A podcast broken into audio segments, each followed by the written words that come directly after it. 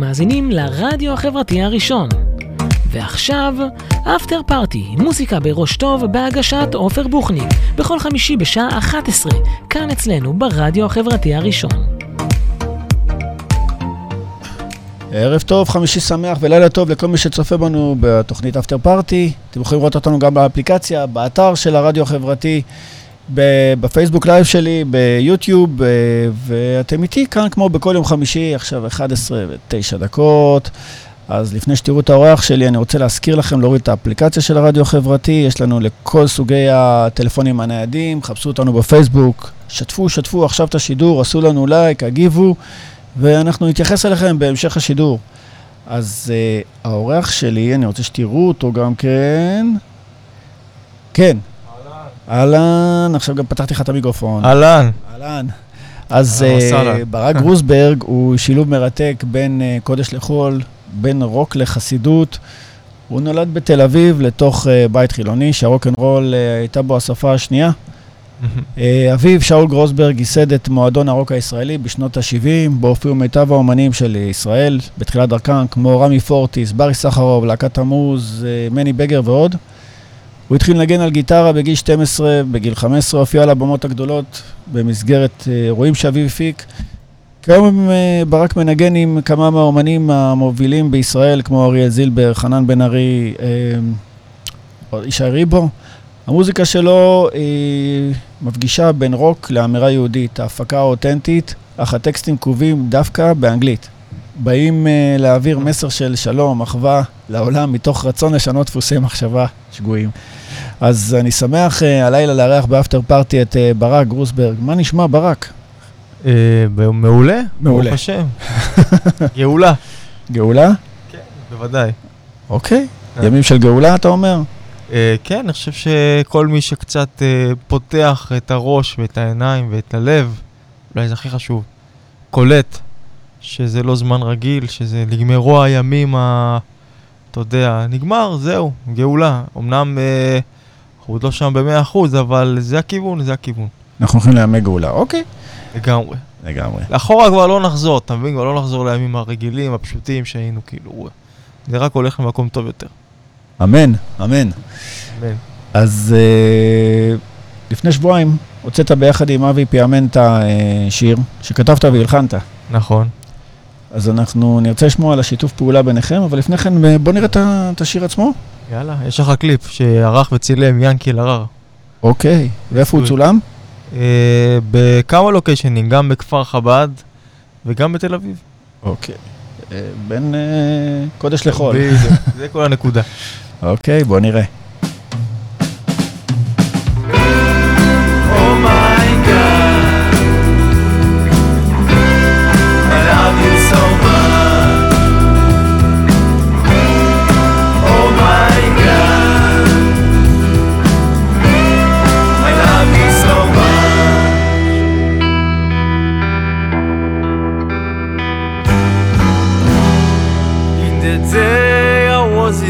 Of you down on the streets, you were there, down with me, down with the fears. And now I can see you all over the place, you were there, you are here.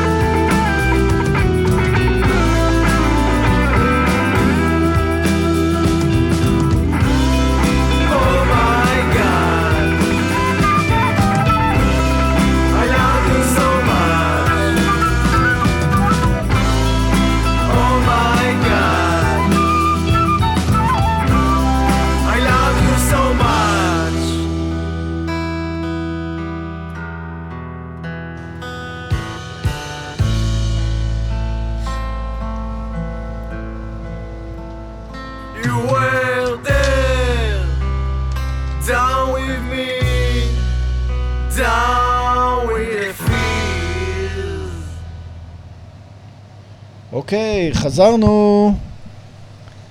כן, ברק. כן, אחלה שיר, לא? כן, אחלה שיר. לפני שבועיים יצא, קיבל כבר הרבה צפיות. נכון, נכון. תראה, בגדול, ככה, קודם כל, אני לפני איזה חצי שנה, שנה, החלטתי שהגיע הזמן להביא איזה בלדה, אתה מבין? כי השירים הקודמים שתכף נשמע ונבצע גם חלק, כששומעים את הגרסה המלאה, עם הלהקה והכל, אז זה די דיסטורשנים לפרצוף, ודי רוק'נ'רול כזה, אתה יודע, איפשהו בין זפלין, לנירוונה, לא יודע מה, דברים כאלה לפרצוף. אבל גם זה לא הכי רגוע. לא, אז, אז, אז ביחס ל, אל, אליהם, הוא בפרט הפזמון, בכלל כל השיר, הוא מאוד... אה, תראה, אני, יש אנשים שעד היום לא צריכו לשמוע את המוזיקה שלי, אנשים חבדניקים למשל, כל מיני חבדניקים, אתה יודע, שהם חבד, מפרגנים, אוהבים, מעריכים, אבל זה לא היה בשבילם, אז השיר הזה פעם ראשונה הוא כן בשבילם. התחברו. זה ירידת ה... ירידה לצורך עליה, מה שנקרא, ירידה של קסח וירידה כאילו יותר צ'יל. אז, אז קודם כל, השיר נולד מאיזשהו רצון להביא איזושהי בלדה. עכשיו, Oh my God, I love you so much, זה כאילו כמו שאתה שר לאשתך, כן? לא, אז ככה צריך טוב שיר אהבה לקדוש ברוך הוא. Oh my God, כמובן זה סלנג חזק, מצחיק אפילו, שמאוד בניתי עליו שככה... ישבור את הסטיגמות, שדווקא חרדי, שני חרדים, אתה יודע, שרים Oh my God, אז זה כאילו אמור להביא איזשהו זווית לשיר, שכאילו מביאה איזשהו חיבור שפותח לאנשים את הראש. עכשיו, מצד מה שקרה בפועל, שלפני איזה חודש, חודשיים, פנו אליי איזה עיתון מאוד מוביל במגזר החרדי, שנקרא עיתון משפחה, מגזין סופה שאולי המוביל ביותר, ורצו שנעשה כתבה, משותפת עם אבי פיאמנטה, שבאמת יש סיפור אה, ארוך ומעניין ומגניב איתו, מה שקורה בקליפ אחרי, תכף מספר אותו, אחרי הכתבה שגם יצאה, גם בארץ, גם בחול, שככה קיבלה הרבה פידבקים, אמרת לעצמי, טוב, הש, המילים של השיר קצת אה, מדברות על עניין של תשובה, עניין של אה, התחברות, עניין של אה, שרואים את הקדוש ברוך הוא, אתה מבין? כן. בחיים, אז, אז אמרתי, נראה לי שהשיר הזה, יכול להסתדר עם הסיפור שלנו, שבאמת בזכות, תכף מספר את הסיפור. אז פניתי אליו, הוא כמובן מוזיקאי ענק, חלילן, מספר אחת בעולם. דרך אגב, אח שלו, יוסי פיאמנטה, שנפטר, היה מיוצמת, מאוד ידוע, היה גיטריסט גם, לא יודע, לא רוצה להגיד פה דברים קשים, אבל הטובים בעולם, בכיף. והוא ככה בחליל, וגם בתור בן אדם, בתור מוזיקאי, הוא ברמות הגבוהות, והוא זרם. וממש, אתה יודע, הוא נכנס לזה אולפן והקליט את הטייק שלו אחרי שכבר רוב השיר היה מוכן, קצת מיקס, קצת מאסטר, עשינו את הקליפ, וזה קורה. הגענו לקהל גדול, מגיעים לקהל גדול, גם פה, ברוך השם, ותגובות חמות. כן, אנשים אוהבים. כן, ובסוף המסר הוא להראות לעולם שאפשר להתחבר, אפשר להיפגש. הקודש והחול, זה לא, אתה יודע, קודם דיברנו על הגאולה, זה הגאולה. הגאולה זה לא שכולם עכשיו יהיו דוסים, אתה מבין, והחילונים יחזרו בתשובה, וגם לא הפוך, זה לא זה ולא זה. הגאולה היא מפגש, שהחילוני של החילוני יישב עם החרדי באותו שולחן, באותו כוס קפה, ודברו. מה כוח שלי, איך אתה מרגיש? והחיצוניות לא תהיה מחסום לשיח. זה בסוף מה שאני רוצה להביא, מישהו יחזור מזה בתשובה, לא מעניין אותי שלא יחזור בתשובה, גם אני... או בשאלה מישהו יחזור. או, זה גם... זה דווקא יכול... גם יכול להיות. אבל לא זה, המטרה היא נטו להיפגש ולהראות ולחבר. גישור. לגמרי. ברגע שמדברים אפשר לגשר. עכשיו בוא נחזור לאבי פיאמנטה. כן. אתם מכירים מהעבר בעצם. נכון. זאת אומרת שהיית ילד? כן, נכון. אבא שלי, לפני שנולדתי, אבא שלי שאול גרוסברג, אז הוא... הוא דמות מאוד חשובה וגם ידועה, מי שמכיר, בתוך המוזיקה, הרוק, מוזיקת הרוק הישראלית. זה אומר שב-שבעים וחמש, הוא גם כן, דרך אגב, היה שדרן רדיו, mm-hmm. וגם היה כותב בלעיתון, שזה ככה, בזמנו זה ידוע. היה... כן.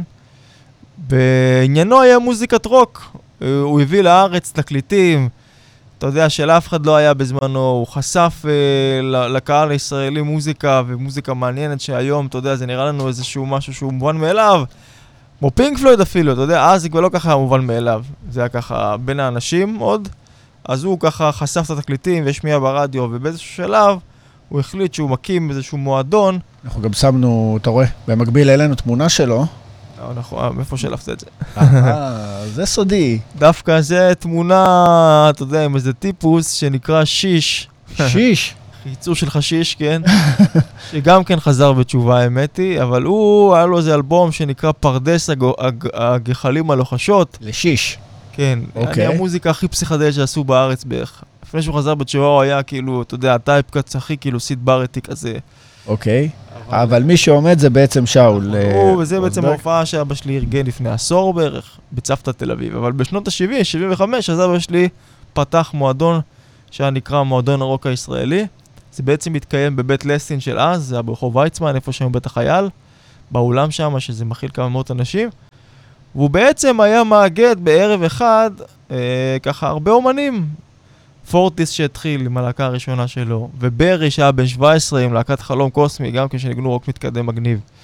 ומני בגר עם להקת גן עדן, שהיו ככה, אה, עשו רוק'נ'רול מגניב. להקת ששת, יהודית רביץ ושם טוב לוי ושמוליק בודגוב, גם כן היו שם בחבורה הזאת. ולהקת זינגה למי שמכיר, שזה פרוגרסיב מגניב. והלהקה, אחת הבולטות, היו להקת פיאמנטה, שזה בעצם יוסי ואבי פיאמנטה, שבאמת גיטריסט, כאילו פצצות והוא עם החליל כזה, ניגנו ג'ט רוטל סטייל, אתה יודע, ג'לט ג'יינט בכיוון הזה, ודווקא יוסי הוא מאוד אנדריקסי בנגינה שלו, וממש היו מופיעים שם, אתה יודע, ערבים כאלה, שמתחיל בשבע בערב, נגמר אחרת באיזה שש בבוקר. מלא להקות, ואתה יודע, יש לי חברים, חברים, כן, חמישים היום, שישים, שאז היו נערים, אבא שלי צטרם, ואבא שלי שבעים וחמש, אז מי שהיה, אתה יודע, אבא שלי היה בן שלושים, אז מי שאז בן, לא יודע מה, שבע עשרה, חמש עשרה, טינאג' אז אתה יודע, זה היה רוקסן של אז, בקיצור, זה היה... בן כמה אתה היום? אני שלושים. שלושים. אז זה היה רוקסן של אז, אתה מבין, זה היה כאילו המקום שמגיעים החבר'ה הרוקיסטים, ונותנים בראש, ומקבלים בראש, ומתפרקים. על דרך אגב, ההופעה הראשונה של תמוז, עם שלום חנוך ואריאל זילבר, גם כן הייתה... אז אם אמרת את ההופעה הראשונה של תמוז, אז זה... זה לדעתי הייתה הכרזה, נכון, נכון, רואים נכון. אותה במקביל אלינו. יש את השיעורי בית, נכון? של המועדון. אה, לגמרי, זה זה. That's it. אני חושב שפיאמנטה גם מגולה שם איפשהו בתוך הדברים, וכל מיני חבר מעניינים. כן.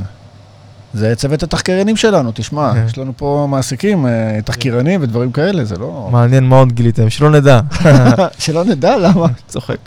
כל אחד מחביא בתיבה הכי איזה כמה חתולים שחורים. לא... אז זהו, אז בקיצור, אז הפיאמנטות האלה בשנות ה-שבעים המאוחרות נסעו לאמריקה לפתח שם קריירה עם נגן הסקסופון העולמי סטן גץ, שנדלק עליהם, שהוא גם כן יהודי, ופשוט חזרו שם בתשובה, אתה מבין, גילו, גילו את הרב עם לובביץ' ואת כל התנועה של חב"ד שם, ואת כל העולם החרדי של אמריקה, וזה די פתח להם את המוח, ופשוט חזרו בתשובה. אבי הוא ממש חסיד חב"ד עם כל הלבושים, כמו שאני נראה, אתה מבין, הלך על זה עד הסוף. עשו קריירה מאוד חזקה באמריקה, אברהם פריד התחיל איתם דווקא, מרדכי בן דוד, כל התותחים של התותחים של המוזיקה החסידית, דווקא התחילו עם פיאמנטה, וגם דרך אגב יוסי עם הגיטרה עשה מהפכה בתוך העולם הדתי, כי עד יוסי פיאמנטה לא כך היה, אתה יודע, נהוג וכאילו בקז'ואל שעכשיו יש גיטרה חסידית שנותנת בראש, דיסטורשנים וזה וסולוים. לא היה. לא היה. עד שנות ה-שבעים המאוחרות, שנות ה-שמונים. יוסי פיאמנטה, באמת הראשון, שהכניס את זה. אתה שומע את זה מוזיקה של אברהם פריד ושל מרדכי בן דוד, שהשקעה שם סולוים של גיטרה, שם דיסטורשן שפתוח, יש טכניקות. אז, ואבי, מחליל, ועם כל הגישה שלו גם השפיע על זה. אז זהו, עשו מהפכה גדולה. אז אני בתור ילד, שככה גדלתי בבית, שאבא שלי סיפר את הסיפורים, והפוסטרים, כמו שהראית, היו נוכחים. וגם דמויות, לא יודע מה, כמו שלמה מזרחי, שהוא גיטריסט מאוד ידוע, ושולצה היום, ופורטיס, ושלום חנוך, כל החבר'ה האלה סוג של בני בית, אתה מבין שאתה פוגש, מתקל בהם. אז, אז גם על הפיאמנטות שמעתי, ובאיזשהו שלב שיוסי פיאמנטה, זכרונו לברכה, חזר לארץ ב-אלפיים ושש, אז עשו הופעה גדולה בברבי, וממש ניגנתי איתם שם באותו ערב, וגם אני זוכר שהם באו אלינו הביתה, גם אבי היה בא בלי קשר, אתה יודע, הוא חבר... אבא שלי גם עורך דין דרך אגב. כן. אז הוא ייצג את אבי פיאמנטה באיזשהו סיפור וזה, אז בתור ילד עוד הייתי... שלושים שנה עורך דין. נכון. מהראשונים, יותר אפילו, הוא סיים את התואר ב-שישים ושמונה, תשע. חמישים כבר. חמישים שנה. אז חמישים משהו, אז זהו. אז בגדול, שמעת עליהם בתור ילד, ו... תראה, אני גדלתי במרכז תל אביב, בית הכי חילוני בעולם, כל החליפות והכובעים והעניבות, תכלס, אני אהיה פעם היה לי שיער, יש לך תמונות של הדבר הזה? אז היה לי שיער ארוך, ואתה יודע... יש באחד הקליפים, שנראה.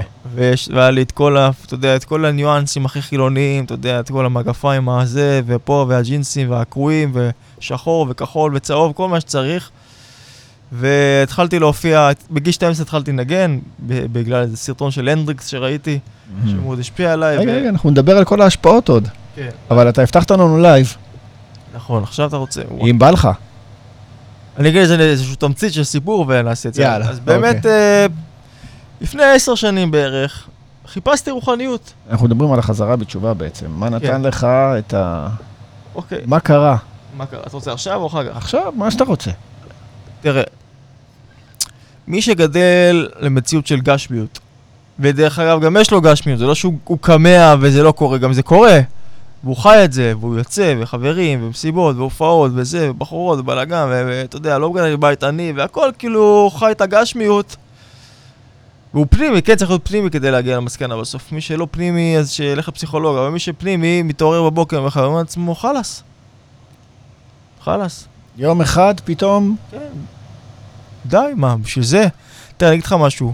הייתי חזק באיזושהי שנה, שנתיים, חזק מאוד בחייל על אשת תל אביב. כל הברים, כל הפאבים, התדר, אתה יודע, האחרון הזה, הברקפסט, הפה, השם, כל הפאבים של האיפסטרים, הייתי שם נאמבר וואן, אתה מבין? וחייתי את הלופ הזה.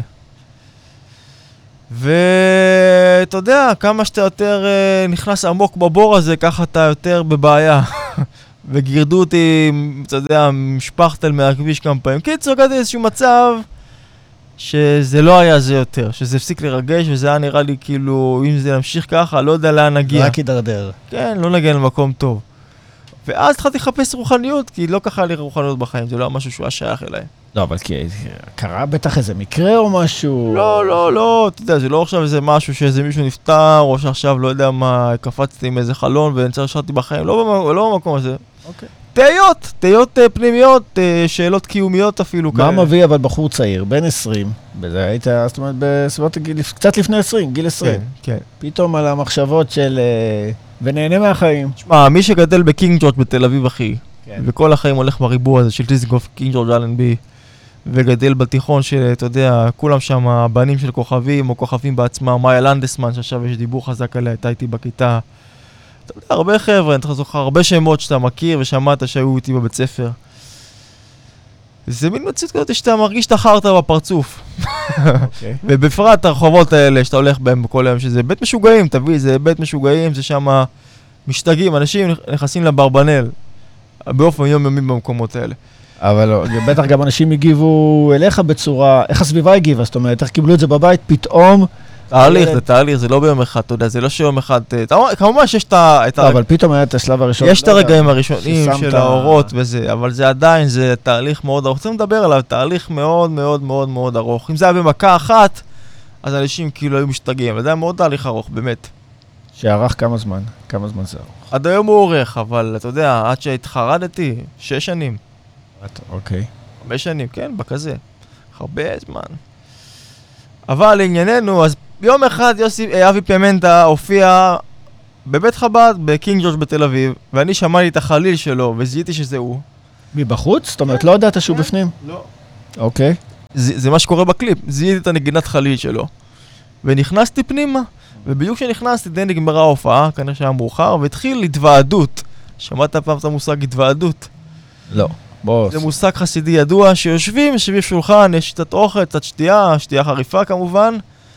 לפעמים יש איזשהו רב שמדבר, או שזה דיבור קולקטיבי, ומתוועדים, מדברים לב אל לב. מדברים אמת.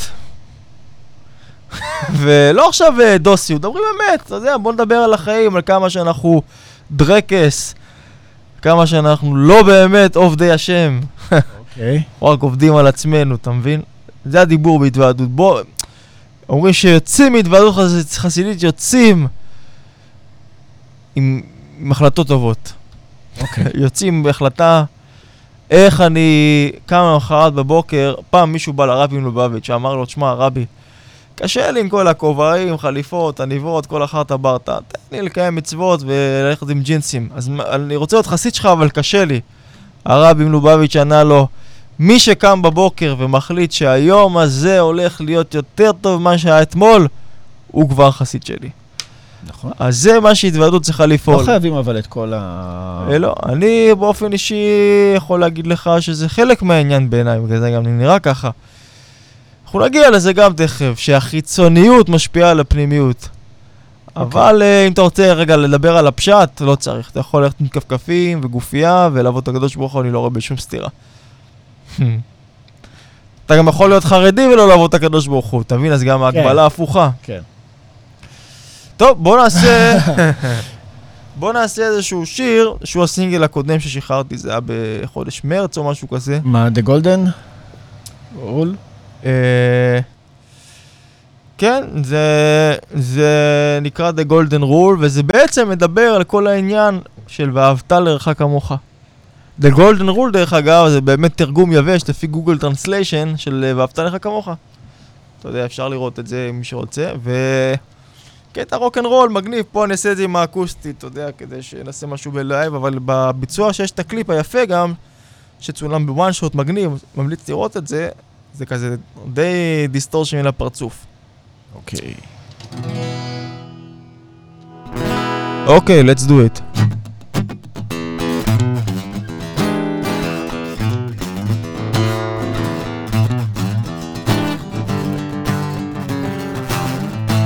Tell me who you are and I will tell you that I am. A Hasidic Jew and I love you as I love myself, oh yeah.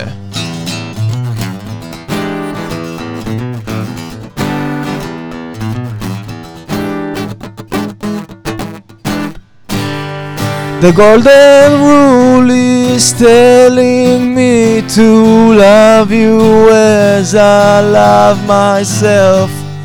No matter if you are not like me at all, oh yeah.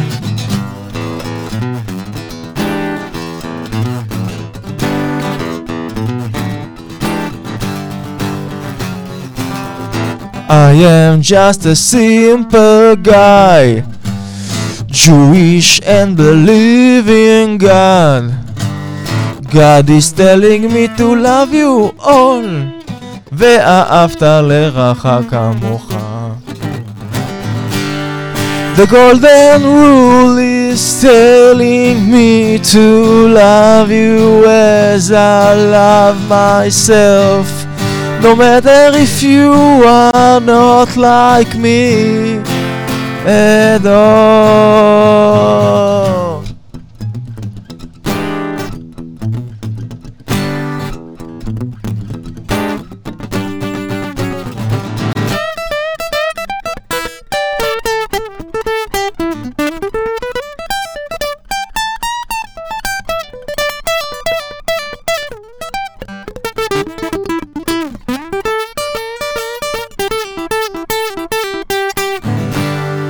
The golden rule is telling me to love you as I love myself.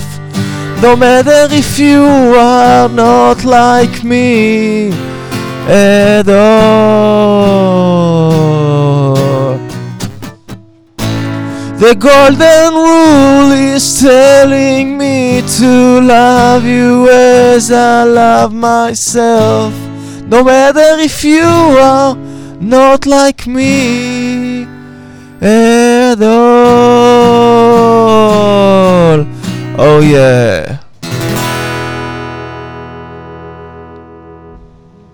וואו, yes, yes. שיחקת אותה. כן, תחת, אתה יודע, זה לא בדיוק, לא עשינו כל כך חזרות על זה הרבה זמן, אבל הבאנו את זה. כן, שמע, גם באולפן, יש תנאים, יש זה. רוק'נ'רול, מה? רוק'נ'רול, או, זה מה שאני אוהב. דבר אליי. דבר אליי, אני רוצה, אני רוצה שנעבור לקטע האינסטרומנטלי, ששחררת, נכון? מתי הוא שוחרר? לפני... נכון, נכון, נכון. בנובמבר גם שוחרר לא מזמן, שאני טועה. נכון? לא, מה, גאולה? כן. לא, גאולה זה דווקא יצא לפני הרבה זמן. אוקיי. יצא ב-אלפיים שבע עשרה.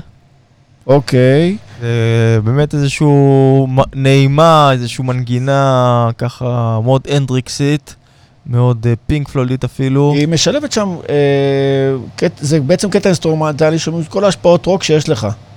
מה, אז, נכון? דרך אגב, הסיבה שקוראים לזה גאולה, תיכנסו רגע לראש דמיוני. לא יודע לך להסביר את זה בדיוק, אבל כשאני איבדתי את השיר והקלטתי אותו, הרגשתי שלפני שהיה לו שם, שהוא יכול לתאר מבריאת העולם. השיר מתחיל ככה בקטן, בשקט, באיזי, בצנוע, והתפוצץ, ובסוף גם כן נגמר באיזשהו טון מאוד חיובי. מבריאת העולם עד ביאת משיח. ככה הרגשתי שהשיר הזה מספר בכל הסולואים, דווקא בתור, יש שם בילדאפ מאוד יפה שמדבר, אתה יודע, אולי על חורבן ש... שצומחים ממנו דווקא איזושהי אנרגיה מעניינת, שהרגשתי שסוף השיר דבר על הגאולה. אה, אה. בגלל זה קראתי לזה גאולה. הבנתי, בגלל סוף השיר. כן. כן. בסדר גמור. אז אנחנו, בואו בוא נראה אותו גם כן. זה, כן, יש גם קליפ מגניב. יש גם קליפ, כל החבר'ה שם. נכון. רק תזכיר לנו מי נמצא איתך שם? אז זהו, המתופף, קוראים לו רן יונה, שבאמת הוא גם כן מופיע בקליפ החדש, Oh My God. והבסיס, אני כבר לא כך מנגן איתו, אבל הוא חבר ילדות, ניגענו בהרבה הרבה סיטואציות. ואתם עדיין חברים? כן, כן, בוודאי. היינו להקה בשם החשודים, לפני איזה עשר חמש עשרה שנה, דפקנו יעני קאברים ללא יודע מה. למה לא? ג'פרסון איירפליין. קיצור, אז קוראים לו אריאל הראש, בסיסט על. מנגן עם הרבה חבר'ה, הרבה חבר'ה טובים, מנגן עכשיו עם ריף כהן ראיתי, ואתה יודע, הוא ניגן עם אורי כינורות, באיזה כמה סיטואציות, כל החבר'ה הטובים. כל החבר'ה. שאלה אם בהצלחה? יס, אמן. בואו ניתן.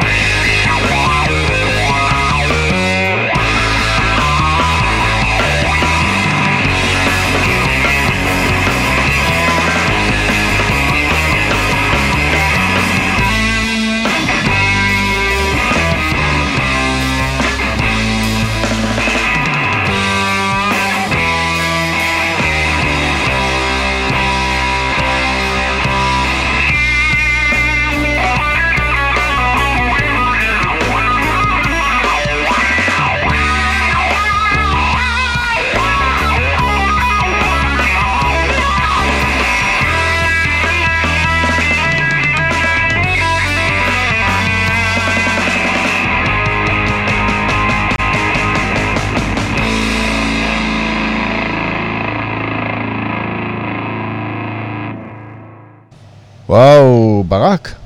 יס. יס. רוק'נ'רול, אה? חרבות. רוק'נ'כל הפנים, רואים שנהנתם גם. תשמע, מה אני אגיד לך, בסוף כשבן אדם עושה את מה שהוא אוהב, אז הוא נהנה, ככה זה עובד. ברוך השם שהשם זיכה אותנו ומזכה אותנו גם עכשיו, לעשות באמת את מה שאנחנו אוהבים. אתה יודע, יש הרבה אנשים לצערנו שקעים בבוקר, ולכל שהם מרוויחים טוב, או אתה יודע, או מרצים אנשים מסוים, אבל לא כל כך עושים מה שהם אוהבים. אנחנו, ברוך השם, זכינו, זה זכות גדולה, זה לא מובן מאליו, לקום בבוקר, הולכת לישון, ומתעסקים במוזיקה, בלשמח אנשים, אתה יודע, לתת להם בראש, זה, זה ממש לא מובן מאליו, זכינו, אני הרבה פעמים עבר, אכלתי, עברתי גלגולים, חשבתי שאולי לעזוב את המוזיקה, כל יום יש לי מחשבה כזאת, אולי אני... זה, זה מה שאתה עושה? אתה חי במוזיקה? כן, שנים רבות כבר, כן. כן, אוקיי. אני גם מורה לגיטרה, אני גם כן, אתה יודע, עושה הופעות שלי כזה, אני רואה שעכשיו בגלל כל הקורונה קצת הורדתי ווליום, וגם... אנחנו נדבר על המופע. נכון, וגם מופעים פרטיים, גם יש לי הופעות שאני עושה דווקא אנשים חילוניים, עם הלהקה שלי, מביאים להם פינק פלויד, לד זפלין, קאברים, אבל גם רוב ההופעות שלי, תכל'ס זה דווקא לקהל החרדי, הדתי, החבדי. יש עוד, אבל ברבי וכאלה? פעם אחרונה ברבי לפני שנתיים וחצי, אוזן בר עשיתי ביולי, נכון, ובאוזנבר אנחנו נראה את ה... אנחנו נראה עוד את מה... האמת שהופעתי באוזנבר עשרות פעמים, מה שאתה רוצה להביא זה לפני כמה שנים, גם לאחרונה הופעתי שם. כן, אבל שם זה נראה לי עוד עם שיער ארוך, נכון, נכון. אני לא טועה מה שאנחנו רוצים להביא, אבל זה נשאיר לכם לסוף, אז כדאי לכם להישאר איתנו. יס. לגמרי. אבל אנחנו עכשיו נדבר על כוס קפה. או. עכשיו זה קצת שונה אצלך, כי זה שיר בעברית, ורוב השירים שלך לא בעברית. נכון. שיר, שיר רוק, מדבר על זוגיות, ספר לנו עליו קצת. קודם כל, השיר הזה שנקרא כוס קפה, זה שיר שהולחן וגם נכתב ברמה כזו או אחרת לפני אולי שמונה שנים, שהייתה לי להקה, כמו שסיפרתי, בשם החשודים, שהייתי עוד חילוני, וכזה, אתה יודע, דפקנו רוק'נ'רול של אורי בעין, אף אחד ממטר, בלוונטין ובאוזנבר ובכל מקומות כאלו. הייתי מופיע עם תחתונים, אתה יודע, בכזה, היינו רוק'נ'רול, רוק'נ'רול, אתה יודע, נירוונה סטייל.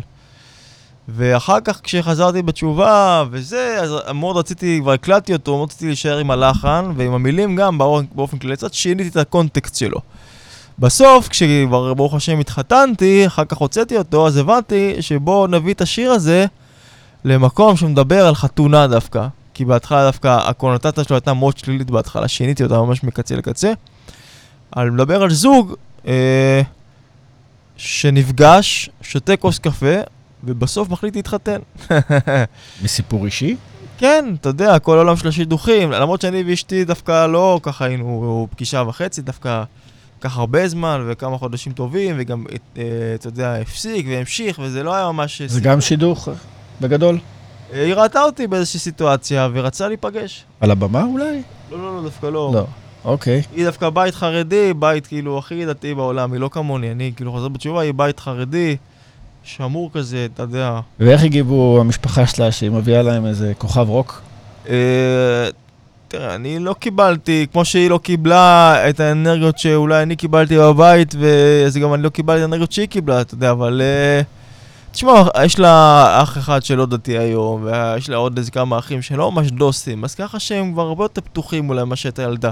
אוקיי. ואתה יודע, הם קיבלו אותי עם זקן וציצית, אתה מבין, לא קיבלו אותי, אז הם אכלו את זה. בסדר, העיקר שהיום הם מרוצים. כן.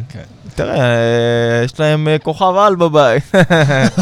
תשמע, מה, זה לא צחוק, אני מופיע בהרבה מקומות, אני משפיע על אנשים, אתה יודע, כבר יש לי כותרות של המחזיר בתשובה ובלה בלה בלה, למרות שאני לא עושה כותרות. אני מביא מהלך רוחני... שאנשים מאוד מעריכים אותו, אתה יודע, אני סוג של שליח, רואים אותי בתור... מה זה סוג? אני שליח. אני... תראה, אחת הסיבות שאני יושב פה עכשיו, יש לי גיטר ביד, והקליפים האלה יוצאים ועוד ייצאו, זה כי אני יודע שאין עוד אף אחד בעולם שעושה את מה שאני עושה. אני שליח בתחום שלי, אני לוקח את היהדות. תראה, היהדות זה ערך יפה. שוב, לא נדבר על חזרה בתשובה ודוסי, הוציאו את זה רגע בצד. היהדות, תבין, חיבור לאלוקים, השמחה בחיים. הערכים שצריך אותם. ואני מנגיש את הדבר הזה לקהל שהיהדות לא מגיעה אליו בשום צורה. דברי תורה לא בשבילם, רבנים, סוגרים ישר, אתה מבין? מביא להם את זה בגיטרות, ברוק'נ'רול, אתה יודע, בטקסטים שהם יכולים להבין אותם. אתה מביא את זה ללב של תל אביב, לאיפה שאתה היית בהתחלה. תראה, בספוטיפיי, אתה יודע, לכל אחד שיש לו ספוטיפיי ויש לו שירים, יכול לראות מאיפה הסטרימינג מתל אביב. יש לי גם באמריקה וגם באירופה הרבה, אבל הרבה בתל אביב, כן. חד משמעית. תשמע, אנחנו בקינג ג'ורג' אנשים עוצרים אותי. הייתי בדיסניגוף עם אשתי, קנינו עליים לבן שלנו. שלושה אנשים בחור עצרו אותי, תגיד, אתה ברק רוסברג. חילונים, אתה יודע. הם מכירים את ברק לפני שחזר? יכול להיות שזה אנשים שיש להם איזה שעריות בזיכרון, גם כשהייתי חילוני הייתי דמות בולטת, אבל לא, לא, חבר'ה שנתקלו בזה ביוטיוב או באיזשהו מקום אחר, בכזה כאילו. וואלה. אז יש פה שליחות חזקה שאני מביא, והעולם הדתי מאוד מעריך אותי. יש לי כאילו אנשים שממש מעריצים אותי, ולא אוהבים רוק בכלל, לא מהמקום הזה של המוזיקה, מהמקום של השליחות. מעריכים את מה שאתה עושה, השליחות, הדרך. מוסר נפש. על uh, לפתוח את העיניים ואת הנשמה לאנשים uh, שהם הקהל הספציפי שלי. אתה מבין? שהרב uh, לא משנה כמה הוא גדול, לא יכול להגיע אליהם. Mm-hmm. זה בסוף מה שאנחנו עושים. יפה, כל הכבוד. לגמרי. וגם דרך אגב אנחנו פותחים את הראש לדתיים, לחרדים. למוזיקה ש... כן, אתה יודע, כיכר השבת שזה אתר חרדי פצצות, וכל מיני חרד, חדרי חרדי, כל מיני, בסוף אתה יודע, משתפים רוק אנד רול. מראים לחרדים שיהיו בריאים, שגם כן לא צריך להיות כאלה דוסים, אפשר להיות דתי ולשמור תורה מצוות, וגם כן לתקשר עם העולם, להיות מגניב, להיות בגובה העיניים. כן, הרבנים מאשרים אה, לשמוע סתם לדוגמה... היום העולם... היום... פינק פלויד? הלכתי פה קצת העולם... לקצה של... תראה, אם עכשיו מישהו מנגן גיטרה, סבבה, והוא רוצה, או טופים, לא משנה, והוא רוצה להשתפר בנגינה, ורוצה להוציא סולו של פינק פלויד, אז אין בזה בעיה. אבל לקחת את פינק... תראה, אני בתור ילד גדלתי על פינק פלויד. פינק פלויד היה האלוקים שלי. באמת, צריך לשמוע, זה ג'ימי פייג', הנדריקס, זה אלוקים, אחי. אתה יכול להשתחוות להם, הייתי רוצם ברחוב. אז לקחת זה למקום הזה, לא, זה עבודה זרה, זה תומה. אוקיי, נכון. זה הפך העניין, אבל... מדבר על עצם לשמוע את המוזיקה. לא, לא להגיע לרמות כאלה של ההרצה. אני... לשמוע את המוזיקה, זה לא נחשב במגזר שלכם בזבוז זמן? תלוי איפה ותלוי, יש הרבה כתות והרבה, אתה יודע, חוגים, אבל... העולם החרדי, המיינסטרים היום, מאוד פתוח. אוקיי. סתם דוגמה, התארחתי בהידברות באיזשהו תוכנית, כמו שלנו, כן, תוכנית, ודיברו איתי וניגנתי. ואז השדרן אמר לי, שתחשוב שהשיר הכי חזק בשנה האחרונה, אולי הכי חזק, של המגזר החרדי, זה שיר של עקיבא, שזה אמר, שנקרא, אל תעזבי ידיים, העולם החרדי שר על אישה. אהה. אז שתבין כמה העולם החרדי נפתח. השתנה. לגמרי. אז מקבלים היום הכל, ואת כל היציאות, ואת כל הכיוונים, והעולם החרדי, אחי, בתוכו יש הרבה דברים שיותר גרועים מפינק פלויד, אז... לא, אבל בעולם החרדי יש, ממה שאני יודע, ואני לא יודע הרבה, הם לפעמים לוקחים שירים שהם מאוד מאוד מוכרים, לחנים. נכון, זה קורה. ואז הם מלבישים לזה... גם פיאמנטה, דרך אגב, עשו את זה לאיזשהו שיר שנהיה להיט חתונות. אוי, אוי, אוי, אוי, אוי, אוי, אוי, זה אייטיז כזה, אתה יודע, אחי, כאילו אם טי וי כזה, דפקו אותו. מי שאשר ברא, ששון ושמחה. חתן, חתן וקלה. אבל לא מזהה את הלחן. צריך לחפש את זה, איזה שיר זה בדיוק, אבל כן, זה חתיכת להיט, כאילו... זה מאוד מקובל. כן, עשו את זה. גם אני עשיתי את זה, תכף נשמע, שיר שנקרא משיח עכשיו, שזה בכלל שיר של הנדריקס. אני גם עשיתי, כן, זה קורה. זה לא מקובל, אבל זה קורה. אוקיי. אבל בקיצור... אנחנו בכוס קפה. נכון, אנשים מעריכים שבן אדם הולך על האמת שלו. זה הנקודה. מכל ה... לא משנה, גם חילונים, כולם מעריכים את זה. נכון. אז כוס קפה באמת בסוף יצא איזשהו, איזשהו שיר, איזשהו קליפ שמנסה להביא איזושהי אווירה של חתונה שהתחילה מכוס קפה. הכל מתחיל מכוס קפה. אשכרה. אשכרה. אז טוב, כוס קפה. בוא, בוא נשמע את זה. בוא נשמע. עם הגיטרות בהתחלה.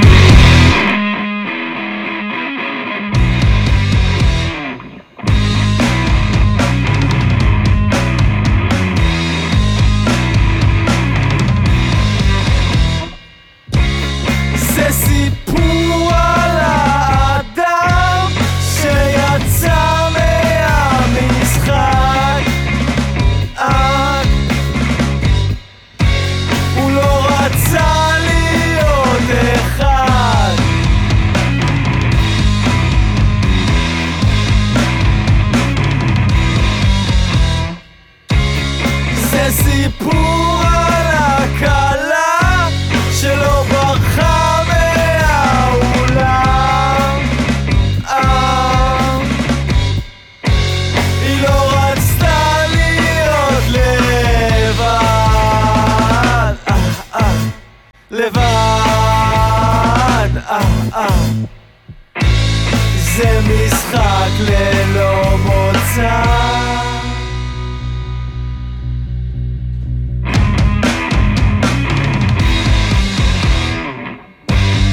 כמה זמן עוד יבוזבז?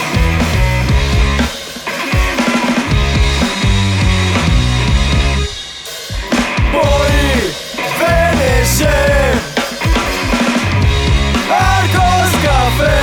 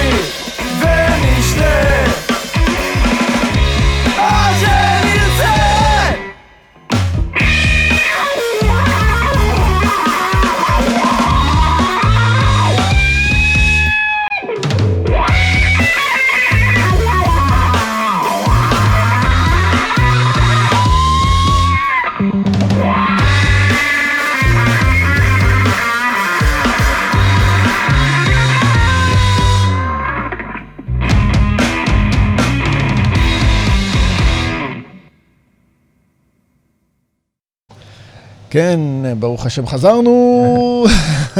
יס. אז יש לנו כמה דברים להזכיר לגבי כוס קפה. נכון. כן. שמי שיסתכל ויסתכל בבית אחר כך, אז חלק מהקליפ, באמת שוטי מתוך החתונה שלנו, שלי ושל אשתי אביגיל, התחתנו בכפר חב"ד. דרך אגב, בתחילת הקליפ רואים את ה-שבע שבעים, את ההעתק של שבע מאות שבעים, הבניין של הרבי מלובביץ' בניו יורק, הבניין הידוע.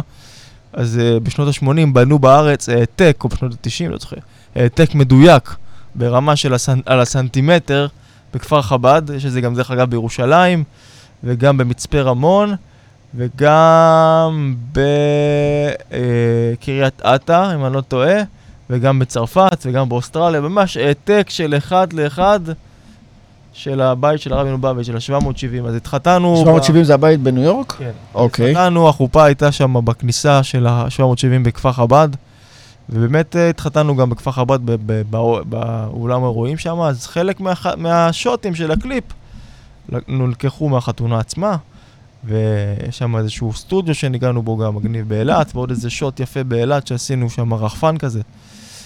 זהו, באמת, זה היה כזה קליפ שלה, אתה יודע, בן אדם שבדרך כלל מתחתן, אז אחרי זה חודש, חודשיים, שחרר אחרי, אתה יודע, אחרי החתונה, איזשהו קליפ חתונה, אז אנחנו שחררנו את כוס קפה במקום זה.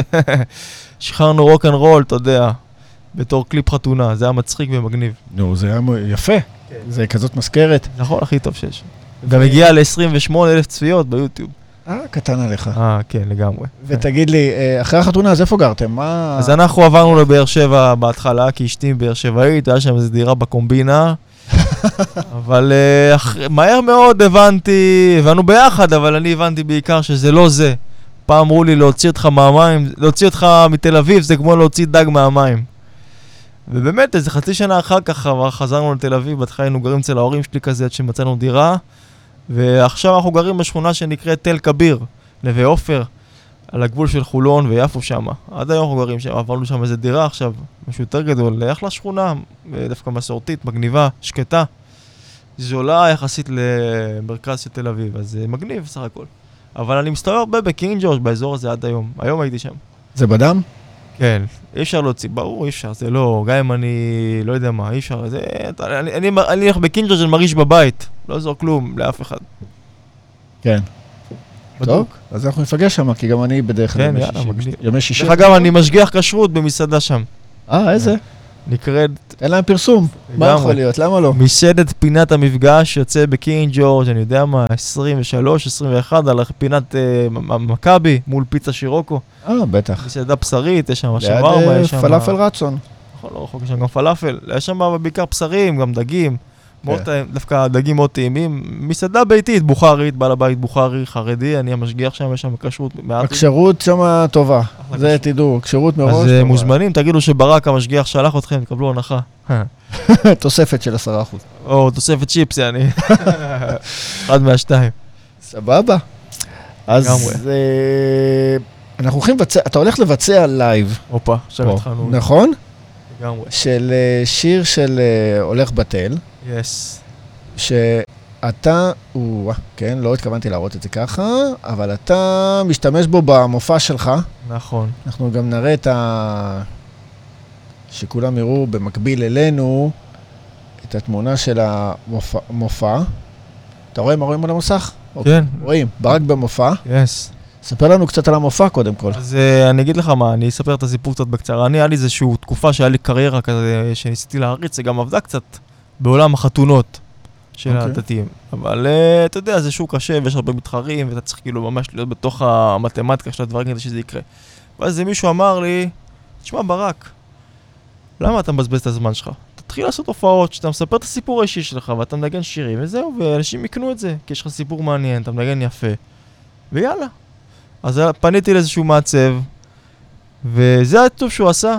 באמת ניסה להוציא את הסיפור האישי שלי בתוך העיצוב, שזה גם תמונה מפעם, תמונה מהיום, הטקסט, להנגיש את, ה, את העניין, את הפופולריות שיש בתוך הסיפור שלי, שהגיע לכל ערוצי החדשות, מלא עיתונים, מלא אתרים כתבו עליו.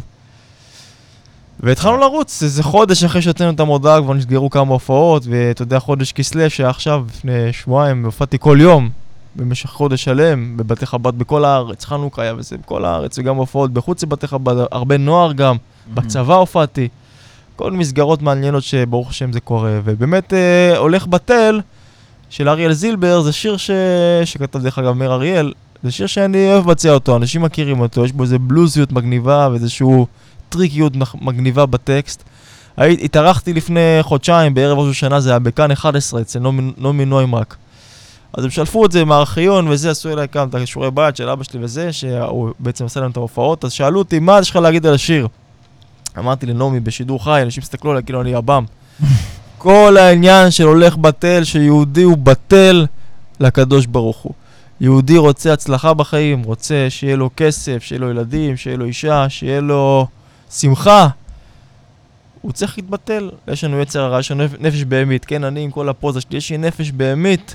אוהו, חיספר עליה, כל ההזינים פה יעזבו. נפש בהמית, טורפת, כל היום רוצה רק לבלוע ולאכול ולקחת ותביא לי ותתן לי ותעשה לי נעים. למרות שהתחזקה וכל ה... איפה דווקא אומרים? דווקא כשהבן אדם מתחזק ברוחניות, רק הנפש הבהמית יותר נהיית חזקה ויותר רעבה. כמו שאתה עולה ברוחניות, ככה הנפש הבהמית גדלה. וואי וואי וואי. ואמרתי לה... שכל העניין זה הולך בטל, שאתה צריך לבטל את הבמה שבך, לבטל את הרצונות הגשמיים שלך בשביל רצון השם. כמו שאתה ככה עכשיו, סתם דוגמה, איזשהו זרע של עץ בננות, אז בהתחלה הזרע הוא מציאות. מציאות מצומצמת בפני עצמה, אבל היא נראית דווקא, בפני עצמה היא לא ראה את זה, אבל כשאתה נוטה אותה באדמה, משקה אותה, שידוע שמים משווים לתורה, אתה משקה אותה, אז היא נרכבת לגמרי, זה ככה בן אדם חוזר בתשובה, צריך להירקב, שהעבר שלו, לא אבל, ההרגלים הרעים שלו נרכבים, ומזה יוצא עץ שלם של בננות שנותן תשועה ותשורה לשנים רבות. אז זה ככה זה ברוחניות, שהיהודי מתבטל לקדוש ברוך הוא. כן, שהוא מחליט שהוא רוצה לשמור שבת, ומבטל את הרצונות שלו, מתחיל לשמור שבת, ואם זה בכשרות, ואם זה בתפילין, ואם זה ב... בלשון הרע, שזה הכי חשוב, ואם זה בכיבוד הורים, שזה בכלל ניסיון כאילו מטורף. אז הקדוש ברוך הוא שולח ברכה. אמן. עלה, אמרתי לה שללך בטל, בטלים לקדוש ברוך הוא, בקיצור. אני לא יודע אם מאיר אריאל שכתב את המילים, חשב על זה. דווקא אתה יודע שמאיר אריאל ממש בדקות האחרונות לפני שהוא נפטר, אז הוא התבטא בגלוש, הוא מאמין בקדוש ברוך הוא, הוא מאמין בתורה. נכון. הוא גם כתב שירים על ספר דניאל. לא, לא חושב שהוא חשב על זה, אבל דווקא מאיר אריאל, גם הבנים שלו ברסלבים. כן. הוא דווקא דמות שמאוד אה, קידמה את היהדות, אני חושב. אפילו שהוא קיבוצניק לכאורה, ומביא את כל, אתה יודע, את כל האידיאולוגיה הכי חילונית. בפנימיות שלו, הוא מאוד דתי דווקא. מאוד מאמין. יאללה. יפה, אז... הרב, הרב מאיר אריאל, אפשר לומר. הרב מאיר אריאל, ומי שהלחין אריאל זילבר? הוא גם, הוא באמת רב.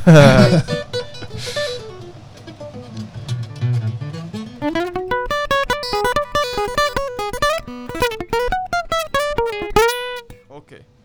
בואו נעשה את זה, הולך בטל. תשאירו איתי, אה?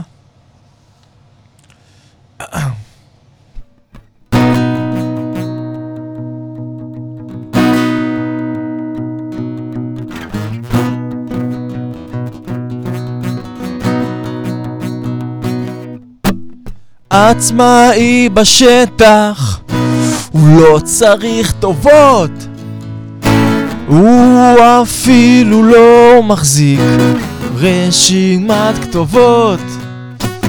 שרוך אחד קרוע, שרוך אחד מראה, פעם צעד לא בטוח, פעם צעד כן. הולך בטל, הולך, הולך בטל, הולך בטל, הולך, הולך בטל.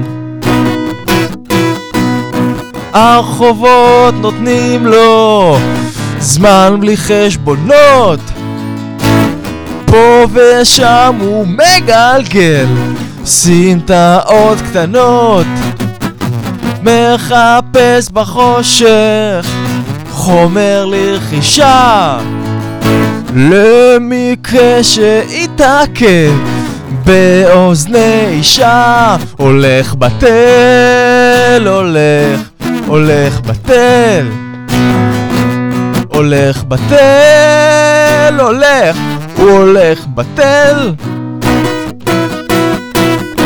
טה טו טה דה דו דה טו, טה דה דו דה טו, טה דו דה, טה טו טה דה דו דה טה, טו טה דה דה דה דו דאו.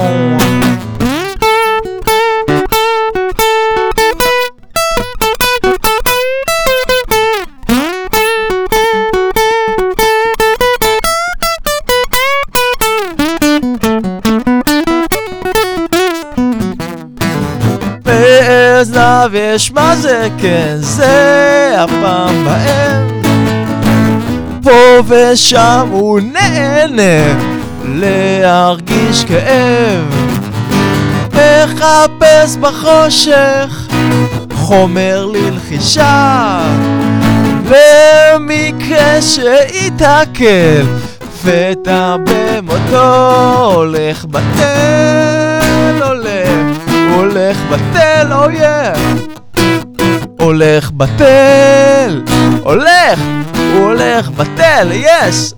בואו נשמע אתכם ביחד.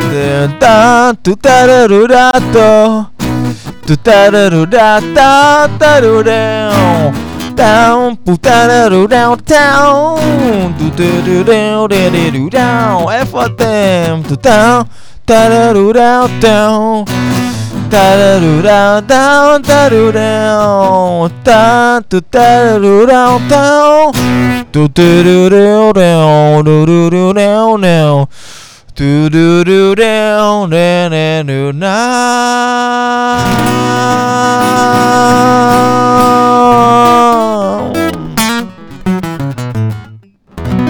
דאו. יס. יס, לחיים. כן, כפיים. אז אני בטוח שגם הם מוחאים כפיים שם בבית. מקווה בשבילם, אה? אחר כך אנחנו נראים, צערו, אה? נבוא אליכם, חכו. סתם, חד שלו. בטח שכן. טוב, אנחנו... כן, מה רצינו להתקין? משיח עכשיו. אנחנו נדבר על משיח עכשיו, נכון? זה שיר צריך לדבר עליו באמת. זה שיר צריך לדבר עליו. אז אני הכנתי אותו. כן, אתה אומר, הוא בשלוף. בשלוף, יאללה. בזריז, אבל אתה לפני כן דבר עליו. כן, אז, אז כמה דברים. קודם כל, אני לפני איזה שלוש שנים, היה איזושהי במה פתוחה בתל אביב של מוזיקה יהודית. דרך אגב, ישי ריבו בטח ניגן אותו שם כמה פעמים. מוזיקה היהודית החדשה, ישי ריבו, חנן בן ארי, עקיבא. עקיבא, שלא נשכח גם את הזמרות, נרקיס. נכון. כן, חגית ססי, גם. אתה לא שומע? סליחה. אני לא שומע שירת נשים, קצת קשה לי עם נרקיס, אני לא רוצה, אבל לא נפתח את זה עכשיו. אוקיי, אבל היא גם שייכת לז'אנר. יש שם איזה חילול השם במתמטיקה של הדברים, כאילו ש... לא משנה, אבל עזוב, זה דיבור נגוע, ואנחנו לא באנו לדבר דיבור נגוע. לא באנו לדבר דיבור נגוע. אבל יש פה, יש פה ניו אנג'יות של יהדות, כן. מאוד התחזקה, ומאוד תופסת בציבור, ותמיכה רחבה מקיר לקיר, בוא נגיד איזה ככה. אין פה שאלה, נכון. ואפילו זמרים אחרים כמו, שכאילו לא שייכים לז'אנר, כמו עומר אדם, ברי סחרוב, כולם... רבי קליינשטיין. כן, כולם מתחזקים וכולם שרים שירים... אוקיי, מה דעתך על זה? אתה מרוצה? כן, זה מהלך נפלא, הוא באמת חדשני, כי לפני חמש עשרה שנה לא היה דבר כזה בגלגלצ, אתה יודע. מה שהיה בחיתולים, והיום זה כאילו כל שיר שני שנכנס הוא כבר של שולי, או של ישי, או של עקיבא, אתה מבין, חנן כמובן, וזה כאילו... הם עושים קיסריות, החבר'ה, לתבין, זה הכי מיינסטרים שיש. כן, זה תהליך מבורך, אבל למה דיברנו על זה? הייתה במה יהודית בתל אביב, שכל החבר'ה הגיעו. אני, אתה יודע, פעם אחת באתי וזה, ואמרו לי, לא, תעשה כמה שירים. אני, אתה יודע, עשיתי כמה ניגוני חב"ד וזה, נגמרו לי, אתה יודע, לא הייתי אז בעניינים כמו היום, נגמרו לי השירים שאני שולט בהם, ואז אמרו לי, תעשה עוד משהו, מה טוב, בוא נעשה, מישהו צעק לי, ברק, תעשה הנדריקס. הנדריקס, אני מומחה בהנדריקס, התחלתי לנגן את פרפל הייז של ג'ימי הנדריקס. אוקיי. שאמרתי לעצמי, בואו, אני יושב פה אנשים מולי, אחת עם פאה, אחת עם כיסוי ראש, ההוא עם שטריים על האחמר, שאני אתחיל לדפוק להם עכשיו פרפל הייז, אתה יודע, סמים וזה. הקהל היה מעורב אבל? כן, אבל קהל דתי, אתה יודע, לא כך מבין אנגלית כנראה, אבל גם, אתה יודע, אתה לא רוצה שהם תכנים עכשיו מלוכלכים. פרפל הייז, מדבר על סאטלה, אתה מבין? אז התחלתי, אתה יודע, לשלוף מהמותן מילים על משיח, כי כל הדתיים אוהבים משיח. אני רוצה משיח עכשיו. אתה יודע, הכי חי, ג'יבריש מרובב עם עברית. אתה יודע, בכזה... איך זה נשמע? כן. אני רוצה משיח עכשיו. לא אכפת לי כמה זה יעלה. אוו יא. אני לא יכול עוד בגלות הזאת. יחי אדוננו מורנו ורבנו מלך המשיח לעולם ועד. אז קיצור, אז אתה יודע, בהתחלה זה לא היה מעובד, עכשיו זה כבר קצת מעובד, אז ירדתי מהבמה, אמרו לי שזה שיר יפה, מה זה שלך? אמרתי, לא, זה בכלל לא שלי, וזה גם לא שיר, תדעי את זה הרגע. ואז טסתי לניו יורק, הייתי חתן, יש מנהג חב"די שאתה חתן, אתה טס איזה חודש, חודשיים לפני החתונה לניו יורק, ולא אין לך קשר עם האישה בכלל. אתה חוזר יום לפני החתונה, מתחתן. חודש, חודשיים? כן, בכזה. וואו, ים בזמן. אצל, אצל, אצל הרבי בחב"ד שם, בקהילה למדתי, ואתה יודע, התארחתי שם. ויש שם כזה חבר'ה שדוברי עברית, כזה מגניבים שהתחברו אליי, והיה איזה בר מצווה שמישהו הזמנתי לבוא לנגן, אתה יודע, באתי בלי כסף ככה, לשמח את בין החבר'ה. וירדתי מהבמה, במקרה נכנס איזה מפיק, שיש לו אולפן בשכונה שם, זה נקרא קראון נייטס בברוקלין. וקיצור, איזה מישהו שם שהיה לו כמה שקלים, אמר, שמע, אולי תקליט את השיר הזה אצלו, ככה נדלקו, שם איזה כמה דולרים, ונכנסנו, עשינו את השיר הזה, הקלטנו, בסוף הוא גם צילם אותי באייפון שלו. חזרתי לארץ, אמרתי, יאללה, בואו ניקח את החומר הזה, אנשים מתלהבים, בואו נעשה שיר, ויוצאתי את זה אחרי זה חודש חודשיים, וזה התפוצץ על הוואן, אתה יודע, זה אף ברשת, והזמינו אותי בערוץ עשרים להתראיין על זה פעמיים, ואתה יודע, הרבה שיתופים, וזה, וקאברים של הדבר הזה, זה... הכל נולד מאיזה במה יהודית ומאיזה בר מצווה בניו יורק שבאתי לנגן חינם. איך נולד שיר? ככה, קיבלנו את סיפורו של משיח. וזה שיר מגניב, אני דרך אגב נגן שם, תראה את הקליפ, את כל הכלים, כי בניו יורק לא היה לי להקה, אתה מבין? אז אני גם נגן טופים קצת, ובאס אני יודע. אז בקליפ רואים שאני נגן הכל ביחד. גם מגניב. ומתי למדת לנגן על כל הכלים האלה? טופים, אתה יודע, כל גיטריסט הוא מתופף שלא הביא לו טופים ברעיון. בוא נגיד שבטבע שלי אני יותר מתופף מאשר גיטריסט. בפועל אני נגן גיטרה הרבה יותר טוב, כי למדתי ואני משופשף ואני זה, אבל ב-די אן איי שלי אני מתופף לגמרי, יכול לדפוק לך פה מקצבים על השולחן, אחי, של...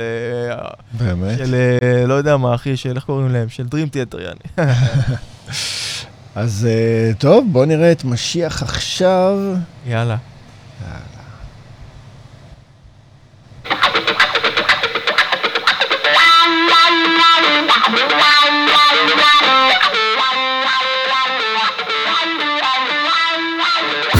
Bye.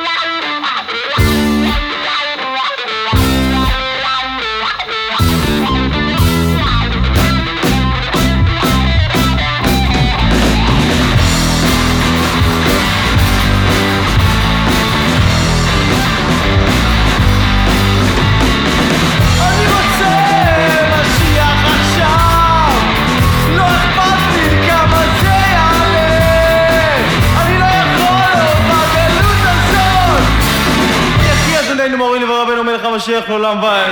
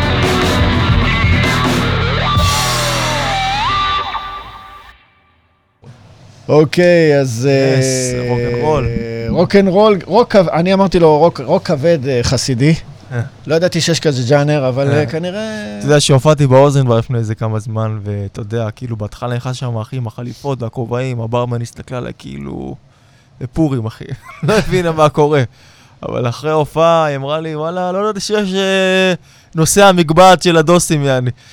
אתה יודע, כאילו התלהבה מזה. אפילו יותר חזק מזה. כן, לגמרי. לא חשבתי שיש דבר כזה, כן. אז בסוף פתחנו לה את העיניים. העיקר נהנתה. עכשיו אנחנו נעבור ל-Keep the Order.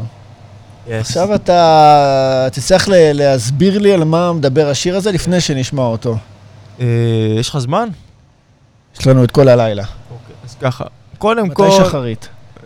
יש כאלה שתפעלים גם עכשיו. הנץ? מה עושים? הנץ קודם? יש מצב. יש מצב, אז טוב. אנחנו לא, אני אגיד לך דעת, אנחנו כבר מעל טעם ודעת, מעל הזמן. יאללה. אפשר עכשיו להרביץ הכל, גם מי שלא הספיק להתפלל ביום כיפור, יכול גם עכשיו להמשיך, הכל סבבה. קיצור, אבל הנקודה היא ש... אני כשהתחילה הקורונה, כמו כל המוזיקה, נמחק לי כל הלוח הופעות, וכל הפרנסה נעלמה ברגע אחד. והבנתי דווקא למעליותה שהפרנסה לא תלויה בי, כי אם היא הייתה תלויה בי אז רק אני הייתי צריך להיות מופתע, אבל ברגע שכל העולם מופתע ולא משנה מי אתה ומה אתה וכמה אתה מוצלח וכמה אתה משחק את המשחק של הכסף בעולם, ברגע אחד אתה גם כן מופתע. אז הבנתי, הקורונה בעצם, כשהתחילה הקורונה קיבלנו כולם איזה טון שהכסף לא תלוי בך, כי ברגע אחד הכל נעצר. אז הבנתי שהקדוש ברוך הוא זה מפרנס לכל ולא אני, ואז אמרתי, בוא נלך עכשיו, נביא רוק'נ'רול עד הסוף, אתה מבין? נקרא גיטרות, לא נראה בעין אף אחד עם מטר. ובגלל שהרבי מלובביץ' אומר, הוא פרצת, שמעת פעם את המילה, מושג הוא פרצת, זה okay, מהתורה, okay. הוא פרצת ימה וקדמה וצפונה ונגבה, זה מושג מהתורה, זה ציטוט מהתורה. הרבי מאוד מקידם את העניין, שאם אתה עושה משהו, תעשה אותו שכל העולם יראה וישמע אותו. כל העולם, לא רק היהודים. אז אמרתי, נעשה איזה מוזיקה באנגלית מגניבה, וחיפשתי נושא על מה לכתוב, אתה מבין? ונחשפתי בפייסבוק איזשהו סרטון על הרבי, שזה יהודי הגיע אליו בשנות ה-שבעים לפגישה. היהודי בא לשאול איך אפשר לחזק את הקהילה היהודית באנגליה שהוא ככה נמצא בה, שהוא מנהל שם איזושהי מקהלה באיזושהי אוניברסיטה. הרבי מלובביץ' ענה לו בכלל שאתה צריך להפיץ את השבע מצוות בני נוח על הגויים שבמקהלה שלך. אמרתי, מה זה התשובה הזאת? הוא בא לשאול עכשיו על יהודים, קיבל תשובה על גויים, מה, what heck? ומה זה שבע מצוות בני נוח? אז חקר את העניין, אז דווקא זה מהתורה, זה מדאורייתא מה שנקרא, שבע מצוות בני נוח זה שבע מצוות שהן ככה מוסריות, אפשר לומר, ואתה יודע, מאוד אתיות, שבעצם הגויים מצווים מהתורה, אני, מצו... אני ואתה מצווים בתרי"ג, שש מאות ושלוש עשרה, הרבה מצוות, הגוי, סליחה שאני קורא לו גוי, כן, זה לא בקטע, זה בצד ההגדרה, לא יהודי, מחויב רק לשבע, לא לרצוח, לא לגנוב, לא לאכול עבר מן החי. דרך אגב, זה הסתדר אז עם התקופה שאמרו שהקורונה התחילה מזה שמישהו אכל את הלב חי. זה הסתדר לי. לא לרצוח, לא לגנוב, לא לאכול עבר מן החי, לא לקיים uh, גילוי עריות, uh, לא לקלל את הקדוש ברוך הוא, להאמין שהקדוש ברוך הוא אחד, שזה בעצם לא לעבוד עבודה זרה. והשביעי זה לקיים משפט, מערכת משפט. זאת אומרת, עכשיו סתם דוגמה, אתה גנבת לי משהו, אני כעונש רוצה להרוג אותך, לא אותך שלא. כן, כן. אז אני לא יכול לעשות את זה, אתה מבין? אני צריך שיהיה עכשיו שופטים ומשפט, ומה שהשופט מחליט אני עושה. אבל שלא יהיה על דעת עצמי. זה השבע מצוות. אז אני החלטתי שאני כותב את השיר, תראה לי זה אנגלית טובה יותר מדי, וגם לא מפתע ממש, אבל הלכתי על זה עד הסוף. הרבה כוחות נפש וכלכליים ו- ואנשים שנרתמו, והרבה הרבה סיפורים עומדים סביב הקליפ הזה, סביב המשימה החשובה של להפיץ את השם מצוות נוח לאומות העולם. Mm-hmm. כשזה יצא, זה התפוצץ בגדול, כל האתרים כתבו על זה, וישראל היום כתבו על זה, והייתי בכל הערוצים, והיה דיבור חזק. הקליפ עומד על מאה ושלושים אלף צפיות היום, וגם בפייסבוק הוא הגיע לכמה מאות אלפים, ובטיקטוק הוא רץ, ובאינסטגרם וזה. לפני איזה חודש, חודשיים, אה, נחשפתי בשיחת וידאו לאיזה נער הודי בן שש עשרה, לא יהודי, שמעריץ את השיר הזה ואמר לי שבזכותי הוא מחובר, הוא, הוא, הוא מחובר ליהדות והוא שומר את השם המצוות, בזכות השיר הזה. וואלה, הצלחת לעשות. מוזיקה יכולה להשפיע. להשפיע על ילד בהודו. טורף. מדהים. כמה אנחנו קל... כ... כפר גלובלי קטן בעצם. ברור, כל העולם זה אחד, אין פה שאלה. ג'אי זואן. אז אה, keep the order? כן. Okay. שאתה רוצה את זה בלייב, מה אתה אומר? מה שאתה תכנית, יש לו, דווקא יש לו קליפ... כן, בוא נעשה את זה, כן. קליפ פיצוץ. גם צולם ב-שבע שבעים, ב-שבע שבעים. נכון, ראיתי שם את הבית של הרבי. זה איפה אבל? באיזה סניף? בכפר חב"ל. זה כפר חב"ל. הכל בכפר, אנחנו לא השקענו בנסיעה לאמריקה. בשביל צלם קליפ, אנחנו לא בתקציבים האלה. ובפרדסים היית, ובעוד כל מיני. לגמרי. פרדסי האתרוגים של כפר חב"ל. אוקיי. אז keep the order.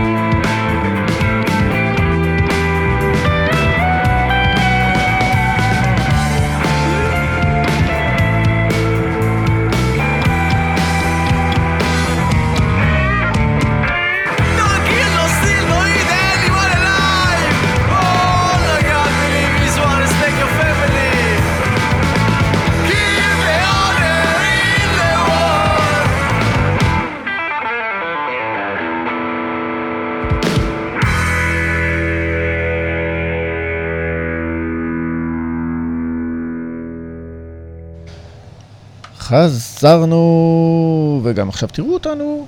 כן. אז, אז אנחנו בעצם התכנסנו פה לכבוד ה-או אם ג'י שיצא. נכון, נכון, נכון. וברק הבטיח לי גם גרסה אקוסטית, אז כאילו אנחנו כבר... חייבים להביא את זה. חייבים.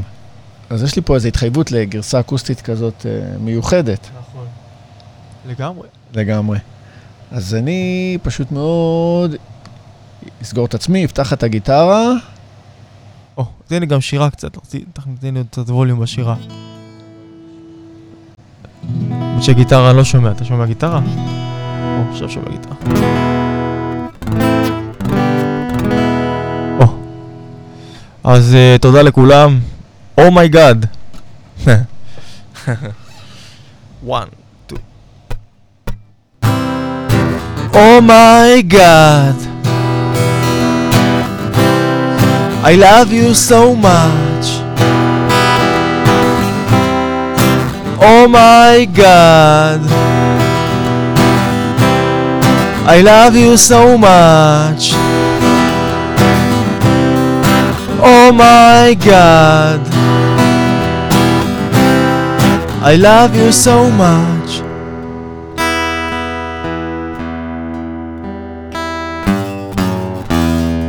In the day I was in need of you,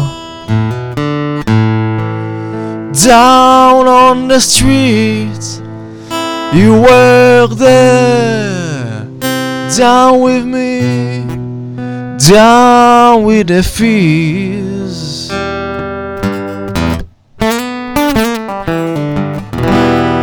And now I can see you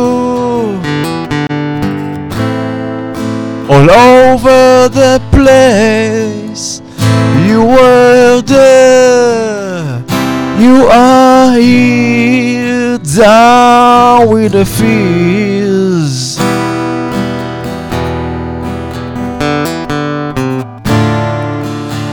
It was you, but it was me, 'cause I am a part of you.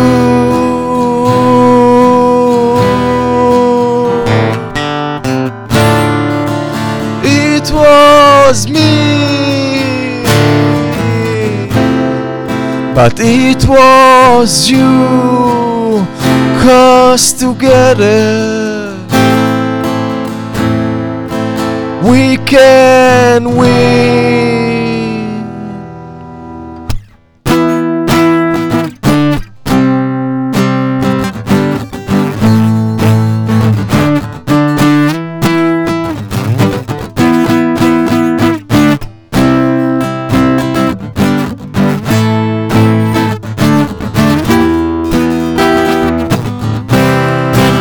Oh my god,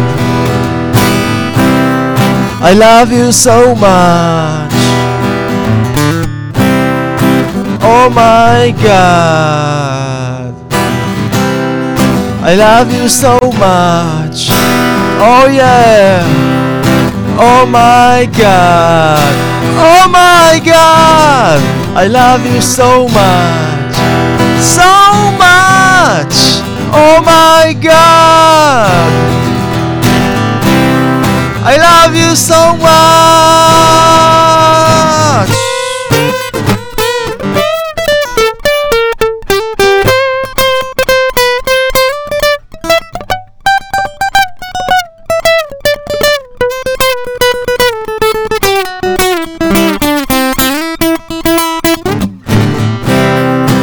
Oh my god,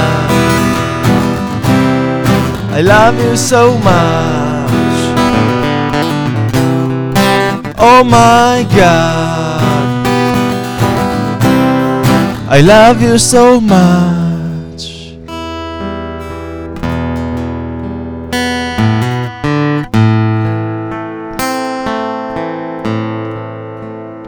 You were there, down with me, down with the fears.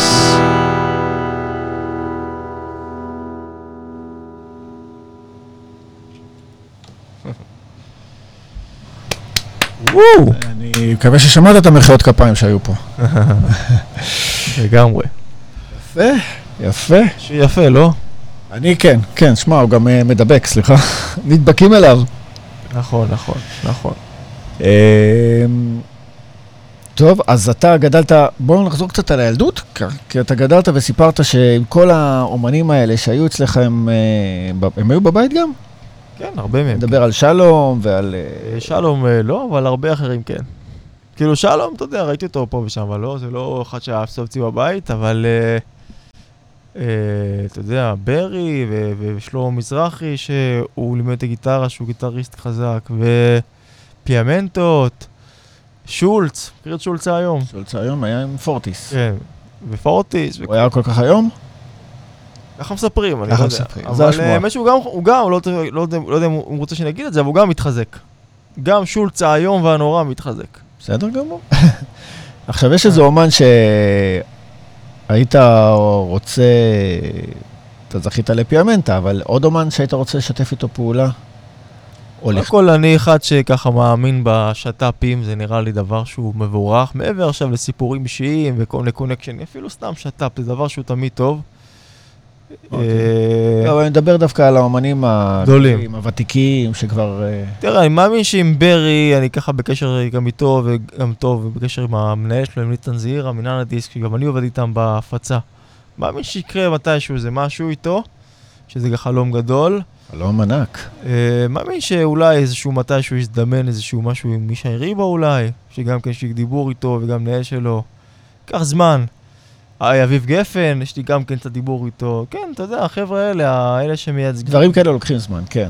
אבל אני גם חולם בעולם, דרך אגב. אני האחרון, ודרך אגב, אני עושה מוזיקה באנגלית, האחרון שמצומצם לארץ ישראל. אני שואל אותי גם דייב גרול, הלוואי, ויצא איזה משהו איתו, אתה מבין? ועם קריס קורנלי מהחי היום, כמובן. יהודי. אתה מבין? בוב דילן, החבר'ה האלו גם, בוודאי, קלפטון, למרות שהוא לקח מנגן, נראה לי. כן, אני חולם בגדול. כן, רק אליהם קצת הרבה יותר קשה להגיע. תשמע, בסוף הכל יכול לקרות. יש קדוש ברוך הוא, והקדוש ברוך הוא מנה את כל הווג'רס, את כל החלסטר של העולם הזה, אם הקדוש ברוך הוא רוצה משהו. אם הקדוש ברוך הוא רוצה, אתה ברבע שעה מיליארדר, ואם הקדוש ברוך הוא רוצה, לא אתה חד שלא מישהו אחר, ברבע שעה מפסיד את כל עונו. הקדוש ברוך הוא יכול הכל. ואם אתה מאמין בדרך שלך והולך עליה, משקיע בה, הקדוש ברוך הוא כתוב בגמרא, פתח לי פתחו של מחט, ויפתח לך פתחו של עולם. הקדוש ברוך הוא רק רוצה את ההשתדלות הקטנה שלנו, שאנחנו נותנים לו קצת מקום בחיים שלנו, הוא כבר פותח את כל השאר. אני איתך. אני רוצה ש... יש פה שאלה שבדרך כלל אני שואל את האומנים שבאים אליי, שבתחילת הדרך, האם היית מוכן להשתתף בתוכנית ריאליטי, מוזיקה, טלוויזיה? תראה, הזמינו אותי להרבה אודישנים, וגם לחלק קטן הלכתי, ולא כך עברתי אותם, אבל הזמינו אותי לעוד הרבה שגם לא הלכתי. כי יש הדמות שלי מעבירה איזשהו משהו שמקדם את זה, אבל לא איזה זמר גדול, אתה יודע, יכול להיות שזה לא הספיק להם. כן, אתה יודע, אם יהיה איזה אודישן רלוונטי ואני אעבור אותו וזה יתקדם ויקרה, אז כן, אני לא, אין לי אנטי לזה. בוודאי שזה זול וזה לא בדיוק מייצג מוזיקה ושזה פופוליזם מאפן, אבל בסוף האומן מקבל במה. נחשף לקהל חדש, הוא לא נחשף אליו אם הוא לא מגיע לשם. ועל הכיפק, אתה יודע, אני רואה את המטרה הסופית. הדרך לא כך מגניבה, אבל המטרה הסופית היא מטרה טובה, קהל חדש, אתה מבין? אז אין לי בזה שום אנטי. אוקיי. תשובה טובה, לא? תשובה טובה, כן, אני שמעתי... בסוף אתה נחשף לקהל, זה מה שחשוב. לא, אני שמעתי מכמה שסיפרו לי שלמשל, אם אתה הולך, כדאי שתלך עם פסיכולוג, שיעזור לך לעבור את התהליך הקשה הזה. יש הרבה, הרבה שריטות, ובאדם ביום אחד נהיה מפורסם, ואחרי שבועיים שוכחים אותו, כי יש מישהו אחר שנהיה מפורסם באותו משבצת, אז הרבה גלגולים עוברים שם, אבל... קצת שני זה מקפצה למוזיקה שלך. אתה מכיר את הרצל רז, המדלקן גיטרות העולמי, שברמת גן, פה לא רחוק, הרצל רז. שמעתי את השם, לא... זה לפני איזה חודש, הוא אמר לי, תשמע, ברק, יש איזה לקוח שהלך לריאליטי. למה הוא הלך לריאליטי? לא בשביל לנצח, בשביל להוסיף אפס למופע הפרטי שלו, לסכום. להגיד שהייתי בסוף זה פרסום, כן, בסוף זה פרסום, זה במה, אתה מבין, אתה יותר פופולרי אחרי הדבר הזה. אם אתה משמר את הפופולריות בקרב הקהל הספציפי שלך, זה לטובתך. נכון. זה בסוף. לא יודע, זה ברזומה. טוב, אני רוצה עכשיו להקרין, שכולם גם נשמע, את ההופעה, שיר מההופעה באוזנבר. נכון. נכון, שם אתה עם כבר עם שיער ארוך. זה היה לפני ארבע שנים ככה בתוך התהליך של התשובה, שהיה לי אותה שיער ארוך, עוד לפני חתונה גם, וברציצית, וכבר, אתה יודע, הייתי לומד בישיבה אפילו. זה ניגון חב"ד, שנקרא בני חלה, שחיבר, זה ניגון אינסטרומנטלי, כך לפחות אני מבצע אותו במקור של מילים בארמית, אבל לא יודע ארמית, שחיבר האדמו"ר הזקן בעל התניא. המילים בארמית דווקא של האריז"ל, אבל הניגון עצמו חיבר האדמו"ר הזקן שכתב את ספר התניא, שאם רוצים רגע לדבר, הספר התניא זה הספר שהחזיר אותי בתשובה. זאת אומרת, ספר התניא זה שם את כל תורת הנפש. זה מה שתפס אותי, וברוך השם עד היום אני חי את זה. וזה ניגון שמנגנים בשבת, בסוף שבת, לקראת מוצ"ש. אתה עוד קורא בספר הזה מדי פעם? כן, בוודאי. בספר הזה אני מת. ברור. ממליץ לכל מי שצופה, כן, לפתוח עכשיו את ספר התניא. זה ספר שנמצא בו כל הפנינים של הפנינים. ידעו לכם את זה. אז זהו, אז הניגון הזה באמת ככה מבטא איזשהו אה, עמקות מסוימת, איזשהו חיבור לקדוש ברוך הוא, יש לו ריפים כאלה מגניבים בפנים, הבאנו ביצוע כזה פינק פלויד, יש שם מקלידן מאוד מוכשר, בשם דוד נינחשון, שהוא כזה מאוד ידוע גם במגזר הדתי. יצא אש, יש סולו גיטרה, האמת שדפקתי פה אחד הסולוים, אני עד היום לא עוד חייבתי אותו. כן, גם מקודם ראינו ב... ב... בקיפ דה אורדר, שם אתה מנגן עם השיניים. אז זה במשך עכשיו. לא, אבל גם קיפ דה אורדר. לא, לא, אין שם. אני אבדוק את זה עוד פעם, בלבלתי. טוב, אז... מרוב תורה, שגבוד לא שכח, כן. קרבורטור, שכח לברך. שכח לברך, זה הוא שכח לברך. טוב, אני מקווה שאתה עוד זוכר את זה, זה גם כן. אנחנו חיים את זה, מה? חגה בסנוקר, אחי, זה הסרט הכי חזק שעשו את זה. שאלה בכלל. אין פה שאלה, אז טוב, מההופעה באוזן בר, נתן פה בראש.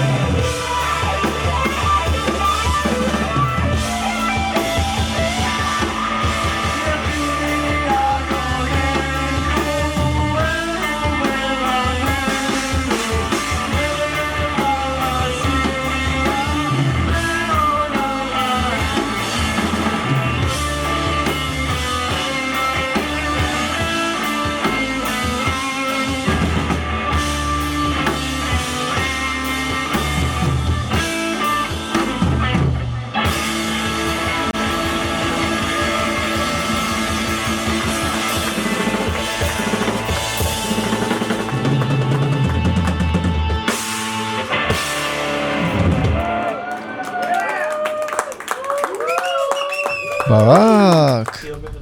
כן, חזרנו. יס. יס, הפגשתם שם.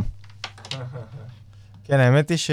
האמת היא שזה, אתה יודע, כזה סוג של חצי ג'ם, חצי כאילו... אתה יודע, אבל זה יצא כך טוב, שפשוט העלית זה לרשת, וזה כבר קיבל בונה. זה תחשוב שבשביל קטע לייב, אתה יודע, גם לא משהו עכשיו זוויות ומיקסר, אתה יודע, מצלמה פשוטה. חמשת אלפים צפיות, זה ממש מוברח, ממש, זה חתיכת ביצוע יצא שם. גם בקלידן הזה שהצטרף חד פעמית אפילו, אבל עדיין זה יצא אש. אוקיי. עכשיו, תוך כדי שראינו את הקליפ ודיברנו על הנושא של החזרה שלך בתשובה, אז מאוד עניין אותי לדעת איך אבא שלך קיבל את זה, כאילו... כן. הוא... הוא סוג של איש בוהמה, תל אביבית.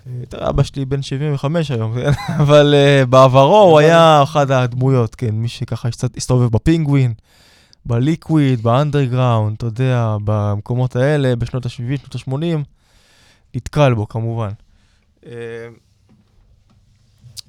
תראה, הוא באופן כללי לא בן אדם דתי, והוא גם בא מבית ככה שאתה יודע, חבר'ה כזה ניצולי שואה וזה, אז ככה היהדות לא ככה משהו שהוא...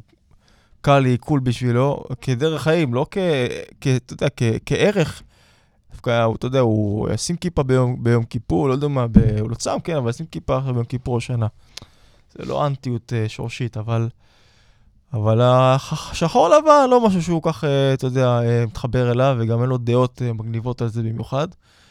אולי קצת שיניתי לו את הדעות, אבל עדיין זה לא משהו שהוא חלק מה... אתה יודע...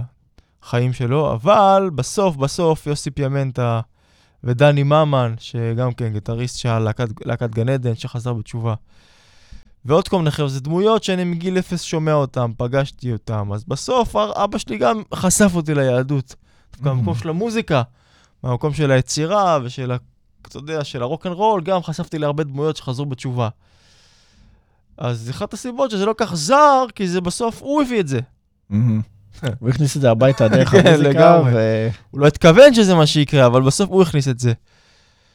וזהו, אבל תראה, יש ילדים, אתה יודע, זה כבר נחת רוח. תראה, אני אגיד לך משהו, רוב החוזרים בתשובה זה חבר'ה שעשו להורים שלהם את כל הצרות של הצרות של הצרות שיש.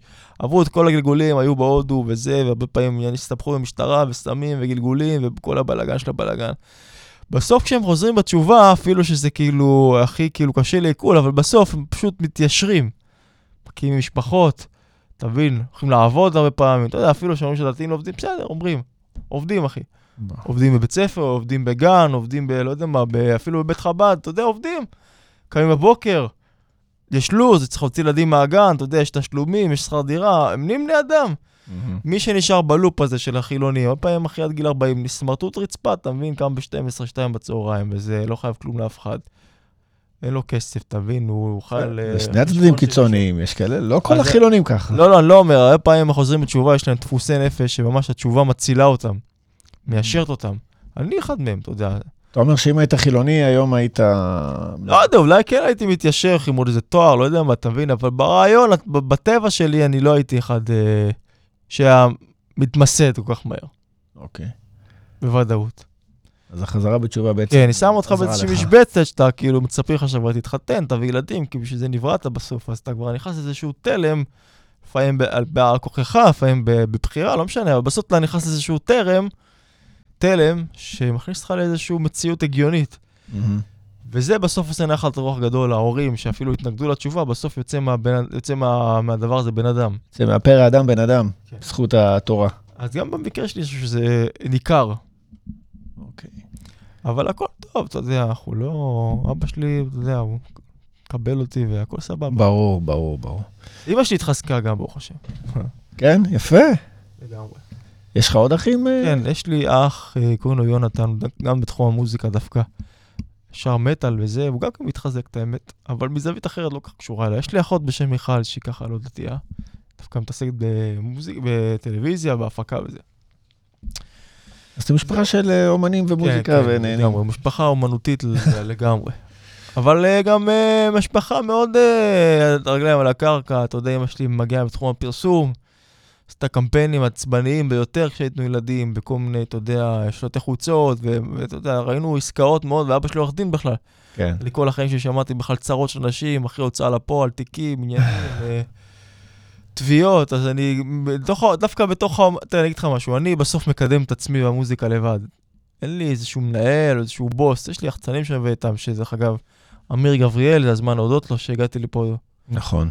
זכותו, סג ההפקות. תודה רבה, אמיר, שהבאת לנו. כן, ובאמת זכיתי לכישרון הפקה וביזנס מאוד גדול גם מהבית שבאתי בו לצד האומנות, שהיום אני מצליח לקדם את עצמי בצורה פלאית אפילו, אפשר לומר.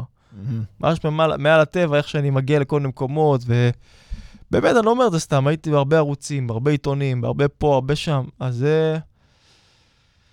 זהו, זה קורה, אתה מבין? מרגיש שאתה בדרך המכונה. אחד משמעית. סבבה. אז לפני שנגיד מילות פרידה, אנחנו רוצים לראות עוד שיר. הכל מושלם.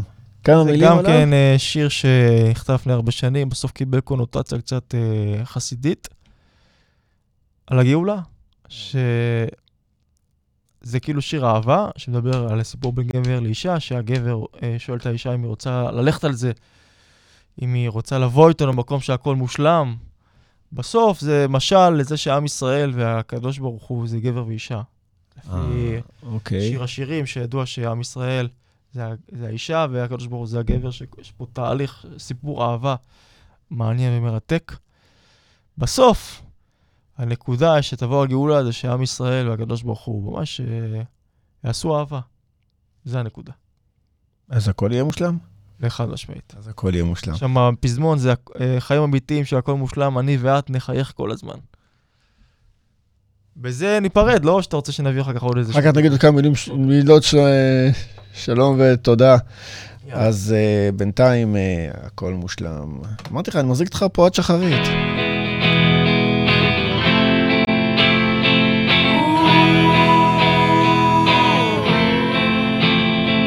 סבביאן, אדם שכל הזמן הוא רק חלם. לא מצא את הזמן לחיות עם כל השאר.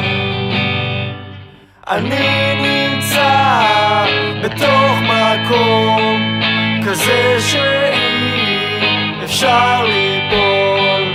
את אמרת שאת לא רוצה להפסיק את החלום.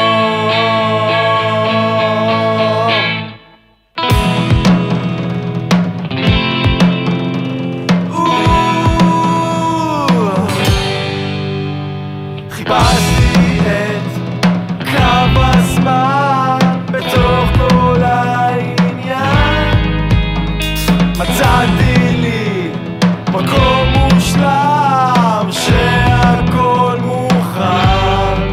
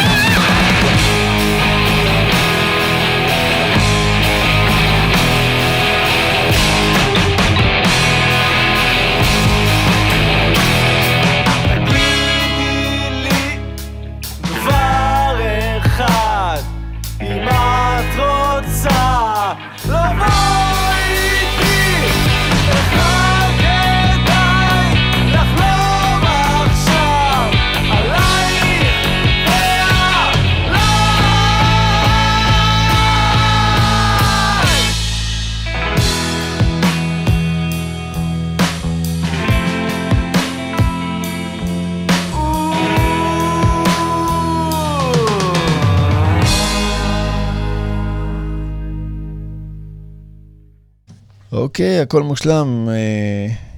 שמע ברק, אני רואה אותך שאתה מסתכל פה, ואתה רואה את הגיטרות, ואתה רואה את המקומות שגדלת בהם. רואים שאתה נהנה? ומנגן תוך כדי ככה.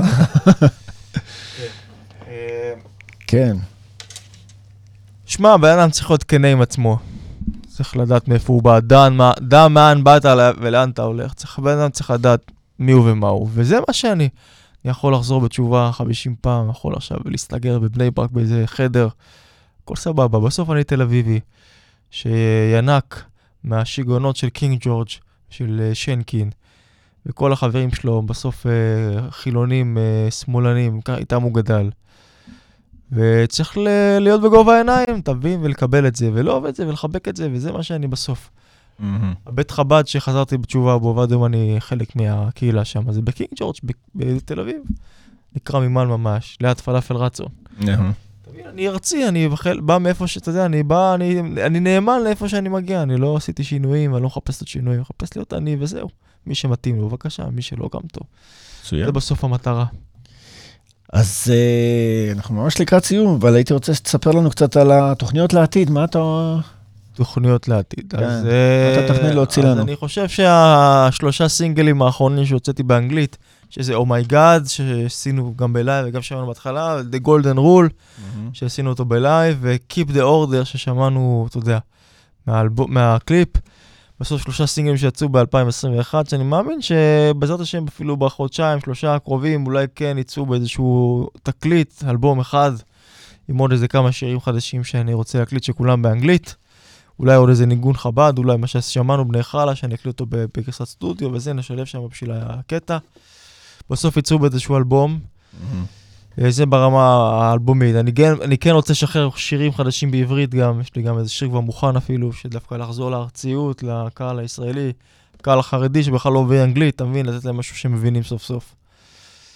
ובסוף החלום הוא להגיע לבמה הכי גדולה בעולם, עם הכי הרבה קהל בעולם, עם הסטרטוקסטר האדומה, mm-hmm. עם הלהקה, לפתוח הדיסטורשן וליצוק, שמע ישראל, אדוני אלוהינו, אדוני אחד, ולדפוק רוק'נ'רול, זה בסוף החלום, להביא יהדות להמונים, לחבר אותם לקודש הבריחו, להחז... ל... לתפוס את הנשמות, לחבר אותם לחשמל, למקור.